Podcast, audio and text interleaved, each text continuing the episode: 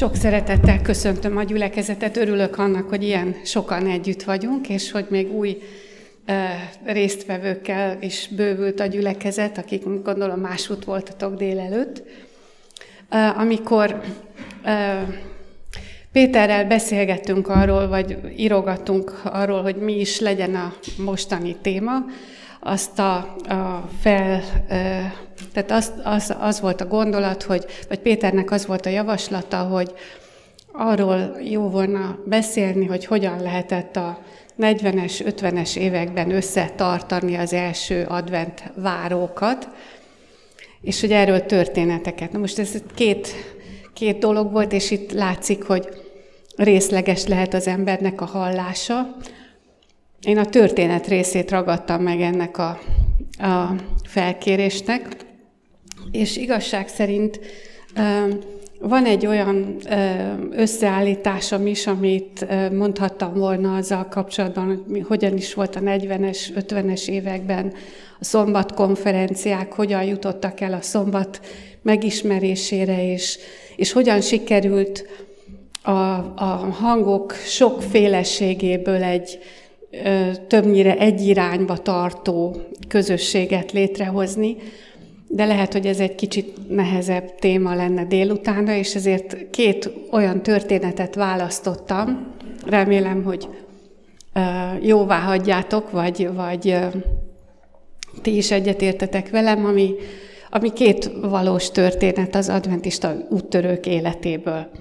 Az egyik John Andrewsnak a története, aki ugye Ellen White-nak a kortársa volt, Róla nevezték el az Andrews Egyetemet, ahol, ami tulajdonképpen a hetednapi adventista egyháznak az első számú teológiai képzése, és az ő életén keresztül egy kicsit bepillanthatunk abba, hogy milyen is volt az, amikor a, az adventista egyház kialakult. John Andrewsról azt lehet elmondani, azon kívül, hogy látjátok az életének az idejét, tehát a 19. században élt, hogy ő volt az első hivatalosan kiküldött adventista misszionárius.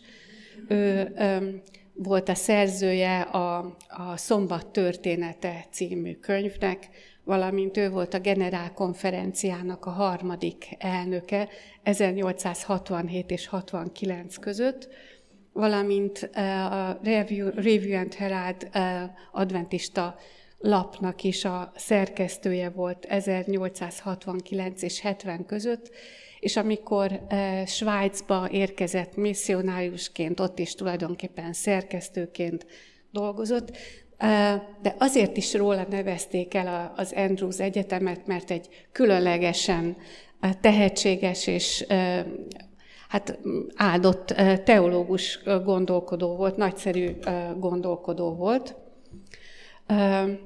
Azt lehet róla tudni, hogy az apukája hát inkább egyszerű kétkezi munkás volt, és John Andrews, amikor már tinédzser volt, azt kérte ajándékba, hogy kapjon, tehát az édesapjától, Edward Andrews-tól azt kérte, hogy, hogy könyveket vásároljon a számára. El tudjuk képzelni a 19. századnak az elején, amikor amikor nem mindenkinek ez volt a, a kívánsága, és nem mindenki volt magasan képzett, de tinédzser korában már könyveket kért, amelyekből saját maga megtanult görögül, héberül és latinul, és hamarosan, hamarosan már hét nyelven tudta olvasni a Bibliát. Ez a fiatalok számára talán egy kis inspiráció, hogy hogy minél több nyelvet megtanuljanak, és nem csak a Bibliát, tehát nem csak olvasta a Bibliát, hanem az egész új szövetséget kívülről, fejből megtanulta. És nem is csoda, hogy, hogy valami, ja igen, ezt be is kell kapcsolni, azért nem megy tovább. Elnézést kérek ezekért a kis bakikért, tehát itt lehet még John Andrews látni. fiatal korában, és itt pedig az édesapját láthatjuk, Edward Andrews-t. Tehát Ellen White azt mondta John Andrewsról, amikor elküldték Európába misszionárusként, hogy a legtehetségesebb emberünket küldtük el hozzátok. És akkor, amikor az advent mozgalom kialakult, egyébként még azt kell elmondanom mindenképpen, hogy Jim Nix testvérnek, a, a White Intézet korábbi vezetőjének, igazgatójának az összeállítása ez, és őtőle kaptam engedélyt arra, hogy ezt bemutassam, és ő nagyon sok felé beszélt erről a történetről, mert nagyon nagy az érdeklődés ezután, amikor, amikor megismerik a történetet. Tehát, hogy egy kicsit próbáljuk meg elképzelni azt az időszakot, amikor nem egy megalakult, megszilárdult, hagyományokkal rendelkező egyház volt az adventista egyház, hanem amikor, amikor minden kialakult, amikor olyan mozgalom jellege volt, amikor, amikor sokkal több volt az áldozat, sokkal több volt az erőfeszítés, mint a, a, a könnyű, rutinszerű ö, folyamat. Ö, John Andrews ö, 1856-ban elvette feleségül Angeline Stevens Andrews-t, illetve hát Angeline Stevens-t, akivel 1872-ig éltek boldog házasságban, és itt a képen láthatjuk a két gyerekével, Charles andrews és Mary andrews -zal. Charles 1857-ben született, Mary pedig 1861-ben. És lépjek tovább, ugye? Vagy ne lépjek tovább? Igen, köszönöm a segítséget, itt elaludtam egy kicsit. A házas párnak volt még másik két gyereke, akik, akik korábban elhunytak, és ők is az advent hívők csoportjába tartoztak. Viszont 1872-ben John Andrews felesége elhunyt, megbetegedett és meghalt, és két évvel később Andrews pedig hívást kapott Európába misszionárusként. Ugye tisztában vagyunk azzal, hogy egy darabig az amerikai adventhívők úgy gondolták, hogy ott képviselteti magát Észak-Amerikában szinte minden náció, tehát nem kell külföldre menni. Az egy, egy lépés volt, amikor úgy döntöttek, hogy nem nekünk kell elvinni az üzenetet az egész világra. És 1874 volt az, amikor John Andrews-t Európába hívták, Svájcba. Ez két évvel a feleségének a halála után volt, és akkor a gyerekek tinédzserek voltak. Tehát ez a háromtagú család elindult ö, Európába. Nem repülőgéppel mentek természetesen, hanem hajóval, és ö, ö, és 12 napig tartott ez a, ez a hajóút, ami igazán izgalmas volt. Itt láthatjuk Charles Andrews-t, Johnnak a fiát, aki 1857-től 1927-ig élt. Tehát ő 16 éves volt, amikor a család, tehát apa és a két gyerek elköltözött Európába. Itt pedig Mérit láthatjuk, Mary Andrews-t, aki 13 éves volt, amikor amikor még Angliában megérkeztek, és mielőtt Svájcba elindultak volna. És megérkeztek Svájcba, Neuchâtel városába, és először is ott telepettek le, és egy apa két tinédzser gyerekkel, egy hatalmas megbízatással, hogy az adventi üzenetet tegyük közérthetővé, ismerté Európában megvolt a hétköznapi életnek minden fontos feladata, és a kis Méri ment el a, a piacra, 13 évesen ő vásárolta be az ennivalót, az élelmet, amit aztán később ő készítette el, úgyhogy nem tudott először franciául. De mivel emlékszünk arra, hogy az édesapjának milyen tehetsége volt a nyelvek megtanulására, hiszen önerőből tanulta meg az ókori nyelveket, illetve modern nyelveket is megtanult, Mérire szinte ragadta a francia, és hamarosan olyan jól beszélt franciául, hogy, hogy szinte azt hitték, hogy született francia. Ez volt az az épület Bázelben, Svájcban, ahol ők letelepettek, és itt éltek. Azért költöztek Bázelbe, mert Bázelben nagyon híres és jó nyomdák működtek, illetve jó nyomdászok dolgoztak, és Andrewsnak az volt a célja, hogy egy lapot, egy folyóiratot indítson francia nyelven. És itt az első emeleten voltak a, a szerkesztőségnek az irodái, illetve az, a, tehát a földszinten, az emeleten pedig a, a lakószobák voltak. Tehát ez volt ez az épület, ahol ők laktak, és ez pedig az első példánya a francia nyelvű idők jelei újságnak. Ugye az volt a terv, hogy francia nyelven is terjeszteni lehessen az üzenetet, és ezért az Adventist Review-ból, illetve az amerikai idők jelei újságból fordítottak cikkeket, valamint John Andrews is küldött, illetve írt sok cikket. És úgy ment ez a munka, hogyha, hogyha valaki egy kicsit is járatos a fordítással, illetve szerkesztéssel kapcsolatos feladatokban, hogy angolból lefordította egy francia fordító a cikket, majd pedig kiszedték, tehát a francia nyelven a nyomdai előkészíteleteket megtették, majd pedig egy francia korrektor elolvasta a, a, az újságot, hogy ne legyenek benne hibák. Viszont Mary Andrews, aki nagyon tehetséges volt a nyelvek tanulása terén, hamarosan rájöttek arra, hogy ő az, aki nagyon jól észreveszi, hogyha esetleg valami helyesírási hiba, valami helytelenül írtak valamit, kimaradt egy betű, vagy nem jó szót használtak. Úgyhogy Méri volt az, aki az a, francia korrektor után még elolvasta az utolsó változatot is, és nagyon sok hibát észrevette, amit a, az anyanyelvű francia korrektor, illetve lektor nem vett észre. 13 éves volt, mikor oda költöztek, és szaladt az idő, nagyon gyorsan teltek, múltak az évek és a hónapok, és egyszer csak Méri elkezdett köhögni. Először azt gondolták, hogy ez csak egy megfázás, de aztán a köhögése nem múlt el. És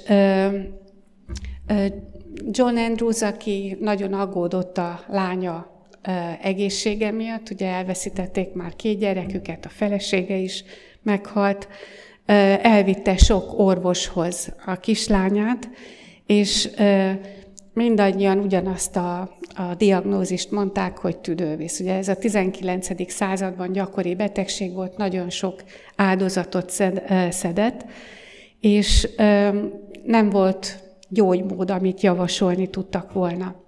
Majd pedig 1878-ban John Andrews-t meghívták, hogy a 78-as generálkonferencián ő is vegyen részt, és, és azon szólaljon fel, és el is, tehát el is vállalta, úgyhogy visszautazott Amerikába, de magával vitte a lányát, mert arra gondolt, hogy hát ha Amerikában már több gyógymódot ismernek. És két és fél hét alatt, tehát két és fél hétig tartott vissza az út nekik Európából Amerikába, és amikor megérkeztek, szinte azonnal elvitte John Andrews a híres Battle Creek-i szanatóriumba Mérit, hogy ott Kellogg doktor megvizsgálja. Ja, itt láttátok a Battle Creek-i szanatóriumot, igen? És akkor elvitte azért, hogy Kellogg doktor megvizsgálja, hogy hát ha tud valami olyan gyógymódot javasolni, amit, amit Európában még nem tudtak. Viszont a vizsgálat után Kellogg is azt mondta, hogy, hogy tüdővész, tuberkulózis, és nem lehet tenni semmit. Úgyhogy ez egy nagyon szomorú helyzet volt. Itt lehet látni egymás mellett az apát és lányát, és el tudjuk képzelni, hogy milyen érzés lehetett, vagy legalábbis megpróbálhatjuk elképzelni, hogy milyen érzés lehetett John Andrewsnak nap mint nap ott ülni a lánya ágya mellett. Annak ellenére, hogy az orvosok, John Kellogg is azt tanácsolta Andrewsnak, hogy ne menjen közel, mert ő is elkaphatja a betegséget, de az apa úgy érezte, hogy nem hagyhatja magára a lányát. Ugyan ott volt a, az apai nagymama, de a kislány akkor érezte, illetve hát inkább fiatal hölgy volt már, akkor, akkor érezte jól magát, 16 éves korában, hogyha az édesapja vele volt, akivel olyan szoros volt a kapcsolatuk.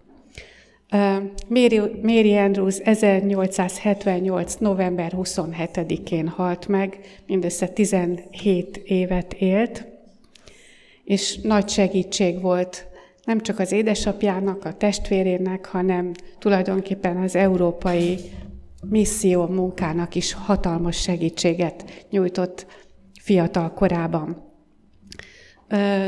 A Lomalindai Egyetemen a, a White Intézet egyik emlékszobájában található az, a, az az album, amiben John Andrews emlékezett meg a lányának a, az elvesztéséről. Úgy írt, azt olvashatjuk ezen a képen, hogyha közelebbről láthatnánk, hogy tegnap reggel hajnali fél ötkor a drága kislányom Mary F. Andrews elaludt.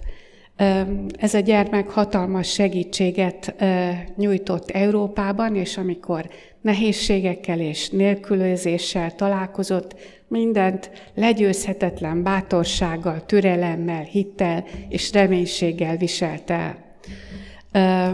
És az, amit elszenvedett, az okozta a megbetegedését és a, a, az elvesztését.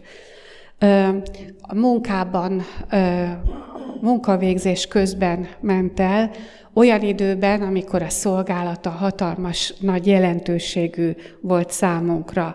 Vajon ki lesz az, aki helyébe lép a szolgálat végzésével? Hatalmas nagy veszteség volt a lányának az elvesztése az apa számára, és heteken keresztül szinte lebénította a gyász, és egyszerűen nehéz volt számára feldolgozni, megérteni, hogy miért kellett ekkora áldozatot hozni, hogy miért. Ugye sokan küzdenek különböző helyzetekben a miért kérdésével, és John Andrews azt írta az egyik barátjának, hogy minthogyha megbénult kezekkel próbálnék imádkozni és Istenbe kapaszkodni. Hatalmas nagy vesztesség a halál mindenki számára, de talán a gyermekek elvesztése az érthető módon különös szomorúságot és különös bánatot okoz. Amikor ez a szomorú eset történt, akkor Ellen White éppen Texasban tartózkodott, és egy vigasztaló üzenetet küldött Andrewsnak, amiből egy részlet így hangzik, hogy láttalak, tehát Isten megmutatta nekem, hogy lehorgasztott fejjel gyászolsz, és hogyan követed Mérít az utolsó útjára, majd pedig az Úr szeretettel rátekintett, és láttam, ahogy a, a feleséged és a gyerekeid előjönnek a sírból, a, az örökké valóságba öltözve és még folytatódott a, a levél. Együttérző testvéred Ellen White. Ezt 1878. december 5-én írta Ellen White John Andrewsnak.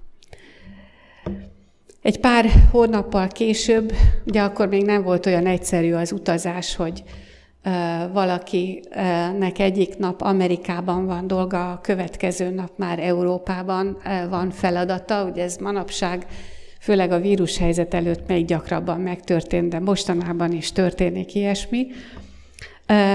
Andrews ott maradt, Amerikában maradt egy pár hónapig, és 1879. április 15-én igen, ő volt Ellen White, aki a levelet írta, és itt látjuk azt a gyülekezetet, azt az imaházat, amit a testvérek a kis adományaikból adtak össze. Ez a Battle Creek-i imaház, aminek a, az avatója 1879. április 15-én volt, és ennek a megnyitóján, a felszentelő istentiszteleten John Andrews prédikált, és az ott jelenlévők úgy beszéltek róla, hogy talán ez volt a leg, leginkább megindító prédikációja Andrewsnak, majd pedig a következő hónapban visszatért Európába. És hogyha lehet, akkor még jobban belevetette magát a munkába. Ugye ki kellett alakítani az európai missziónak, munkának a kereteit, az alapjait.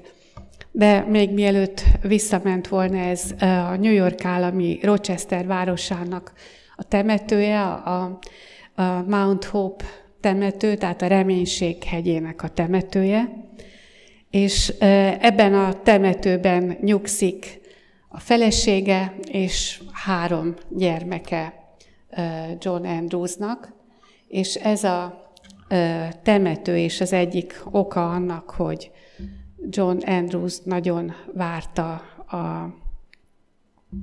a feltámadást.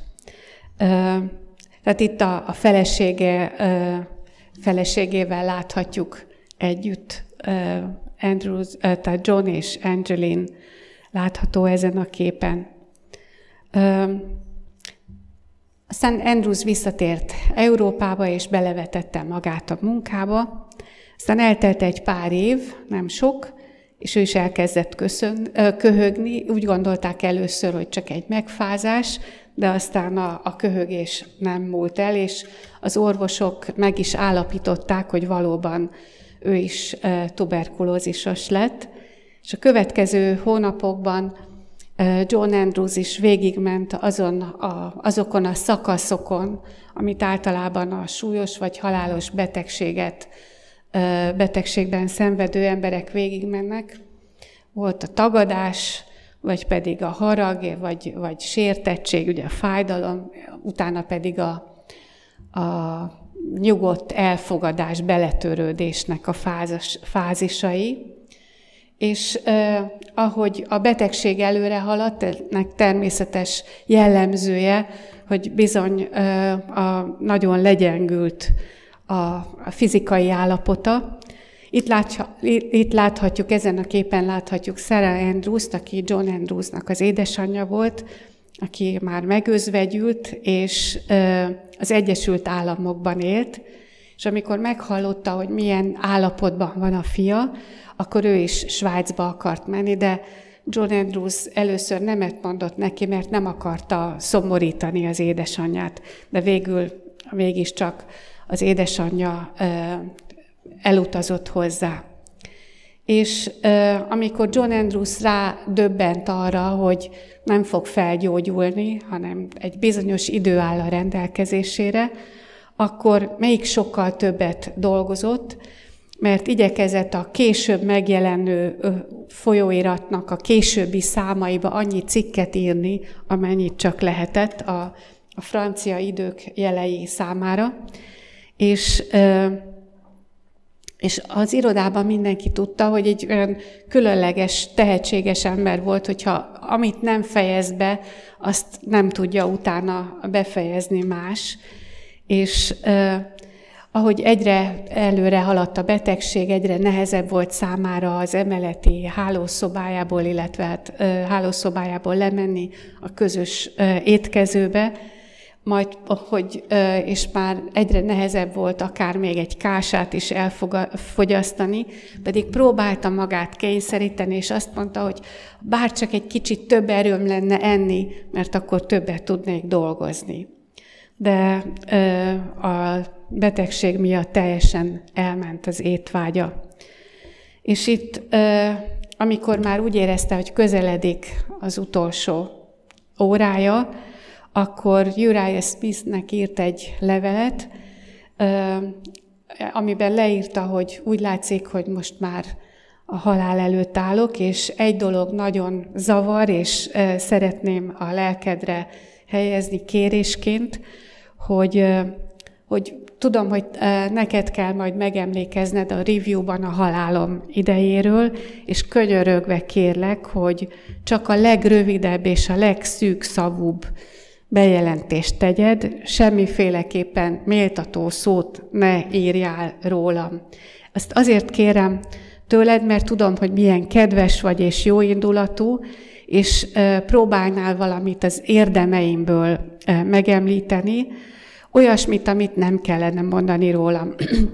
mert a legjobb cselekedeteimben is ott van az önzésnek bizonyos nyoma, és lehet, hogy hiányzik belőle, még a legjobb tetteimből is hiányzik, vagy az Isten iránti, vagy az ember iránti szeretet teljes mértéke, és ezért az irántam való jó indulatodra hivatkozva kérlek, hogy vedd figyelembe ezt a kérésemet. Lehet, hogy Isten megtartja az életemet, de emberileg nézve nincs remény, és hamarosan magához szólít az Úr. John Andrews ebben az épületben halt meg uh, Bázelben, és az élete utolsó néhány hetében ágyhoz kötött volt, nem is tudott felkelni onnan. Az, az asztalán még ott sorakoztak a befejezetlen írások, munkák, és 1883. október 19-e és 21-e között az európai advent hívők munkásai ott Bázelben gyülekeztek előadásokra, illetve összejövetelre, és azon a hétvégén több alkalommal is felmentek a szobájába imádkozni, oda gyűltek a, az ágyak köré, és együtt imádkoztak, és 1883. október 21-én, egy vasárnap reggelen, amikor ott volt az édesanyja is, akkor John Andrews nagyon gyenge volt, már csak suttogni tudott, és kérte egy papírt és egy ceruzát, és azt hitték, hogy valamit még a befejezetlen munkái közül szeretne befejezni, és amikor vittek neki papírt, itt láthatjuk meg John Andrews-t, majd pedig azt a cédulát, amit megírt, az utolsó erejével azt írta rá a papírra, hogy az európai misszióra hagyok 500 dollárt. Tulajdonképpen minden egyébről gondoskodott már, de amikor ott feküdt a halálos ágyán, akkor talán azon gondolkozhatott, hogy mi, mit tehetnék még Isten ügyéért. És akkor írta le, hogy hogy 500 dollárt hagyok az európai munkára. És még azon a délutánon, miközben éppen ott gyűltek köré az európai misszionárusok, és az édesanyja is ott volt vele, az imádkozás után az egyikük észrevette, hogy már elaludt John Andrews. És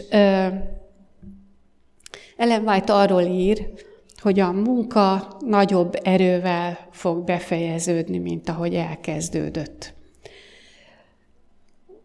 Érdekes ez a gondolat, nem? Vajon ma is ugyanezt az elköteleződést, vajon ma is ugyanezt a lelkesedést tapasztaljuk-e mindenhol, mint amit az adventista úttörők történeteiben találhatunk? Azt hiszem, hogy számomra is egy, egy olyan emlékez, amit gyakran visszatérek ehhez a történethez gondolatban, és amit John Andrews feltett magában, hogy mi az, amit még tehetnék. Mi az, amit az utolsó erőmmel is tehetnék. mi az, amivel még előrébb tudnám vinni Isten munkáját.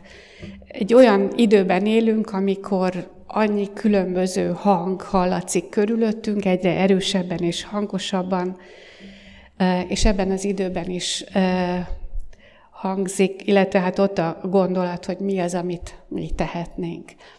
Hát ez egy számomra megindító történet volt, és, és ez volt a, az a példa, ami a leg, leginkább megragad belőle. Hát de van egy másik történet is, amit még ha van türelmetek meghallgatni, ami egy kicsit más jellegű. Ez is az adventista egyház úttörő idejéből ben történt ez a történet. 1867-ben Michigan államban élt egy család Bushnell városában. Egy olyan közösség volt ez, ahol nem olyan régen alapítottak gyülekezetet, az előző évben voltak keresztségek, és azok, akik megkeresztelkedtek, azok egy családnál gyűltek össze.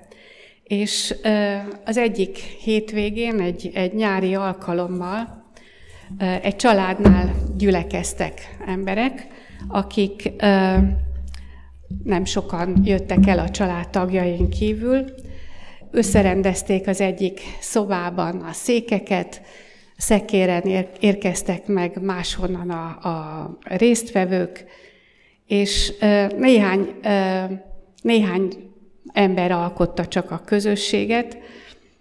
Amikor mindenki összejött, akkor csak hét ember volt, hét felnőtt volt jelen, meg néhány gyerek.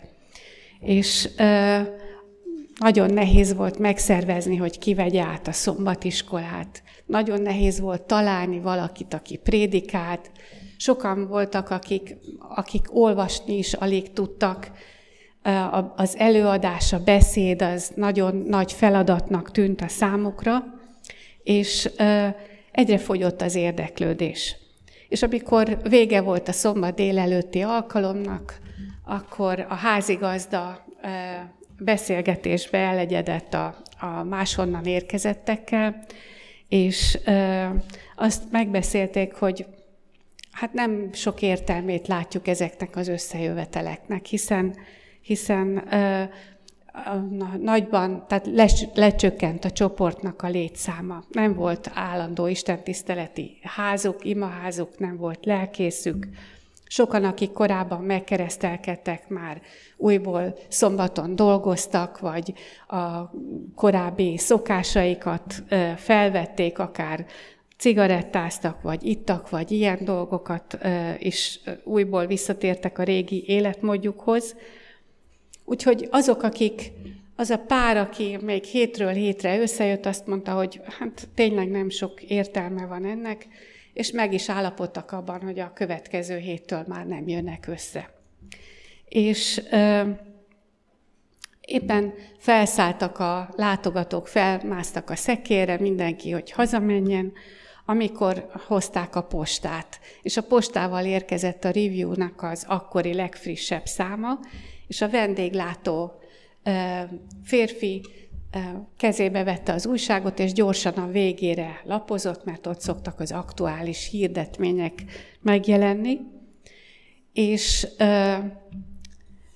és azt találta a legnagyobb meglepetésére, hogy a következő héten hitmélyítő alkalmat tartunk Bushnell, a Michigan állambeli Bushnellben, július 20-án és 21-én, és arra kérünk mindenkit, aki egy napi járóföld, illetve hát szekérrel, akik egy napi távolságra vannak, azok jöjjenek el, válaszanak ki egy nagyon szép tisztást, ezt a tisztást rendezzék be, székekkel, illetve hát fákat kellett kivágni ahhoz, hogy a fatörzsekre üljenek le, és majd azon a szombaton keresztséget és felszentelő Isten tiszteletet is tartunk, de mindenki vegye figyelembe, hogy ez egy új közösség, úgyhogy mindenki hozzon annyi élelmet, illetve gondoskodjon mindenki magáról.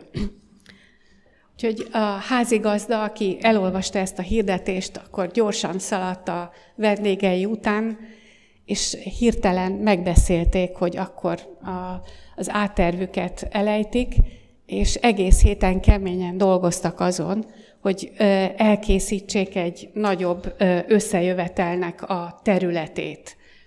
Nem tudom, hogy ti is szoktatok-e tábor tartani, hogy mennyi előkészület tartozik hozzá, de gondolom nem fakivágásra és farönköknek az elhúzására, tehát arra itt nincs szükség, de ott erre is szükség volt.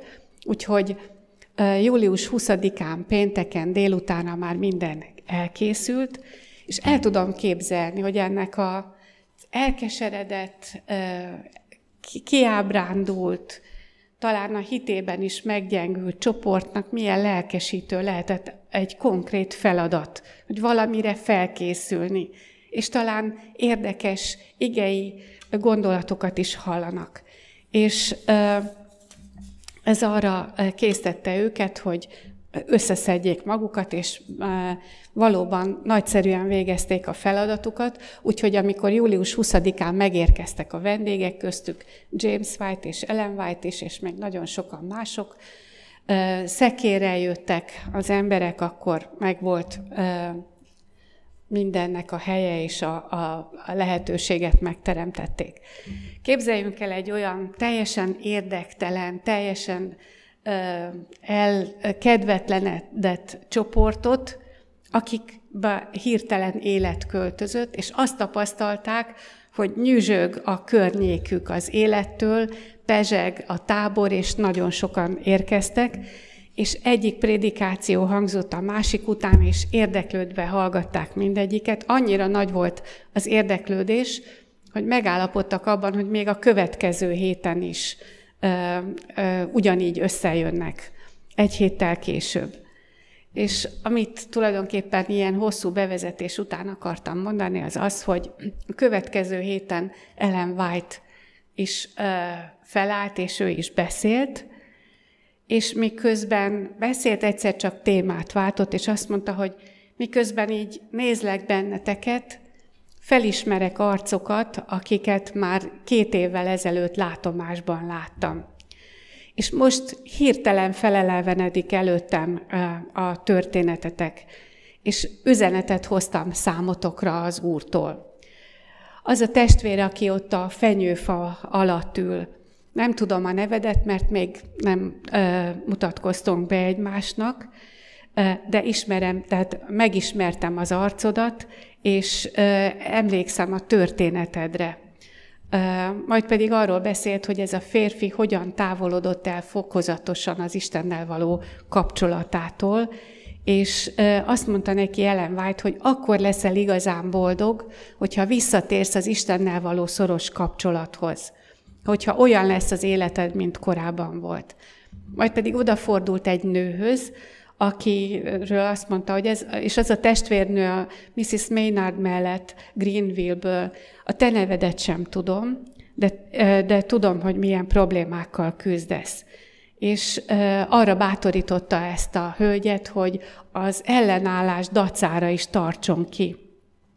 Aztán megszólított egy harmadik férfit, aki egy tölgyfa alatt ült, és azt mondta neki, hogy nagyon sok dolog történt az életedben, amelyek elkedvetlenítettek, vagy elcsüggesztettek, és a családod nagyon sok problémát okoz, vagy nagyon sok problémát vet fel, és közben ez a férfi pedig bólogatott, mint aki teljesen egyetért és így sorról sorra, illetve egyik emberről a másikra haladt Ellen White, és konkrét dolgokat nevezett meg, konkrét eseteket, történeteket mondott, me, mondott el, és voltak, akiket a hűségük miatt dicsért meg, másoknak azt mondta, hogy szeretnék, szeretné, hogyha tudná, hogy Isten a szeretetéről akarja biztosítani, és azt várja Isten, hogy térjen vissza hozzá az az ember.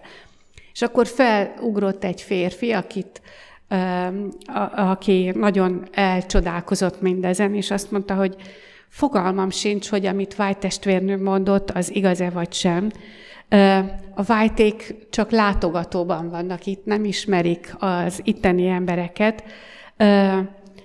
és Ellen White azt mondja, hogy ezeket, ezeket a történeteket látomásban ismerte meg. Úgyhogy azt szeretném kérni, hogy mondjátok el ti, akikről szólt, hogy ezek a történetek igazak, vagy részben igazak, vagy, vagy mi a helyzet. És akkor egymás után felálltak azok, akikről Ellen White beszélt, és az a férfi, aki a fenyőfa alatt ült, elmondta, hogy Ellen White sokkal jobban összefoglalta, vagy leírta az életének a történeteit, mint ő maga tudta volna. És, és, és ez a férfi megvallotta, hogy milyen bűnöket követett el, és, és azt is megvallotta, hogy szeretne visszatérni a szombat ünnepléshez, Istenhez. És a többiek is sorban felálltak, és elmondták, hogy amit Ellen White elmondott, az igaz volt, és, és amikor ennek a résznek vége volt, akkor mindannyian megerősítették, hogy igen, meg, akarják, e, meg akarnak erősödni a hitben, és vissza akarnak térni Istenhez. És számomra ebben a történetben az volt az érdekes, hogy Ellen White két évvel korábban látta ezt a látomást. Milyen érdekes az, hogy Isten megenged számunkra ilyen sivatagi időnek a nehéz megpróbáltatásait. Hány és hány ember ment végig olyan uh, lelket megpróbáló hitpróbán, amikor úgy érezték, hogy nem kapnak választ az imájukra. Amikor úgy érezték, hogy egyre gyengül a közösségük, egyre kevesebben vannak. És lehet, hogy némelyekben felmerült az a gondolat, hogy Isten talán nem is tudja, vagy Isten talán nem is tud erről. Aznap délután 12-en megkeresztelkedtek, és ö, még aznap délután megszervezték hivatalosan a gyülekezetet, választottak maguk közül tisztségviselőket, nem sokára meglett az imaházuk, nem sokára kaptak egy állandó lelkészt, és sokáig ez a gyülekezet az egyik legerősebb gyülekezet volt a területen. Nem is csoda egyébként, ilyen erős bizonyságtétellel. És, és Isten képes arra, hogy megerősítsen bennünket, még akkor is, amikor mi úgy érezzük, hogy oda a reménység. Én nagyon örülök annak, hogy ez egy olyan gyülekezet, ahol elevenen tartjátok a Biblia szeretetét, Ellen White írásainak, szolgálatának a szeretetét, ahol bátorítani tudjátok egymást, ahol Isten üzenetét tudjátok, a, a bátorító üzenetét tudjátok egymásnak is és a környezetnek is adni. És uh, én mindig csodálkozom azon, hogy Isten milyen bátorítással fordul az emberekhez, hozzánk. Jó Istenünk, köszönjük neked, hogy a, az adventista úttörők életén keresztül azt akartad nekünk, vagy azt akarod megmutatni, hogy te milyen gondoskodással e, fordulsz a, az övé, a tiéd felé, azok felé, akik hozzá tartoznak, és az egész világ felé. Köszönjük azokat a, a, azokat a példákat, amelyekben az önfeláldozást, a szolgálat vágyát láthatjuk, és köszönjük azt is, amikor a, a megyei bátorításnak a történeteiről gondolkodhattunk. Tudjuk, hogy neked a tervedben benne van minden egyes embernek az élete, a gyülekezetekkel kapcsolatban is az a terved, hogy világosságként legyünk a környezetünkben, és most különösen azért kérünk, hogy továbbra is áld meg ezt a gyülekezetet, magyarországi és világszéles művedet, és add meg, jó Istenünk, hogy minél előbb a megváltottak sokasságával együtt ott lehessünk a Te országodban. Amen.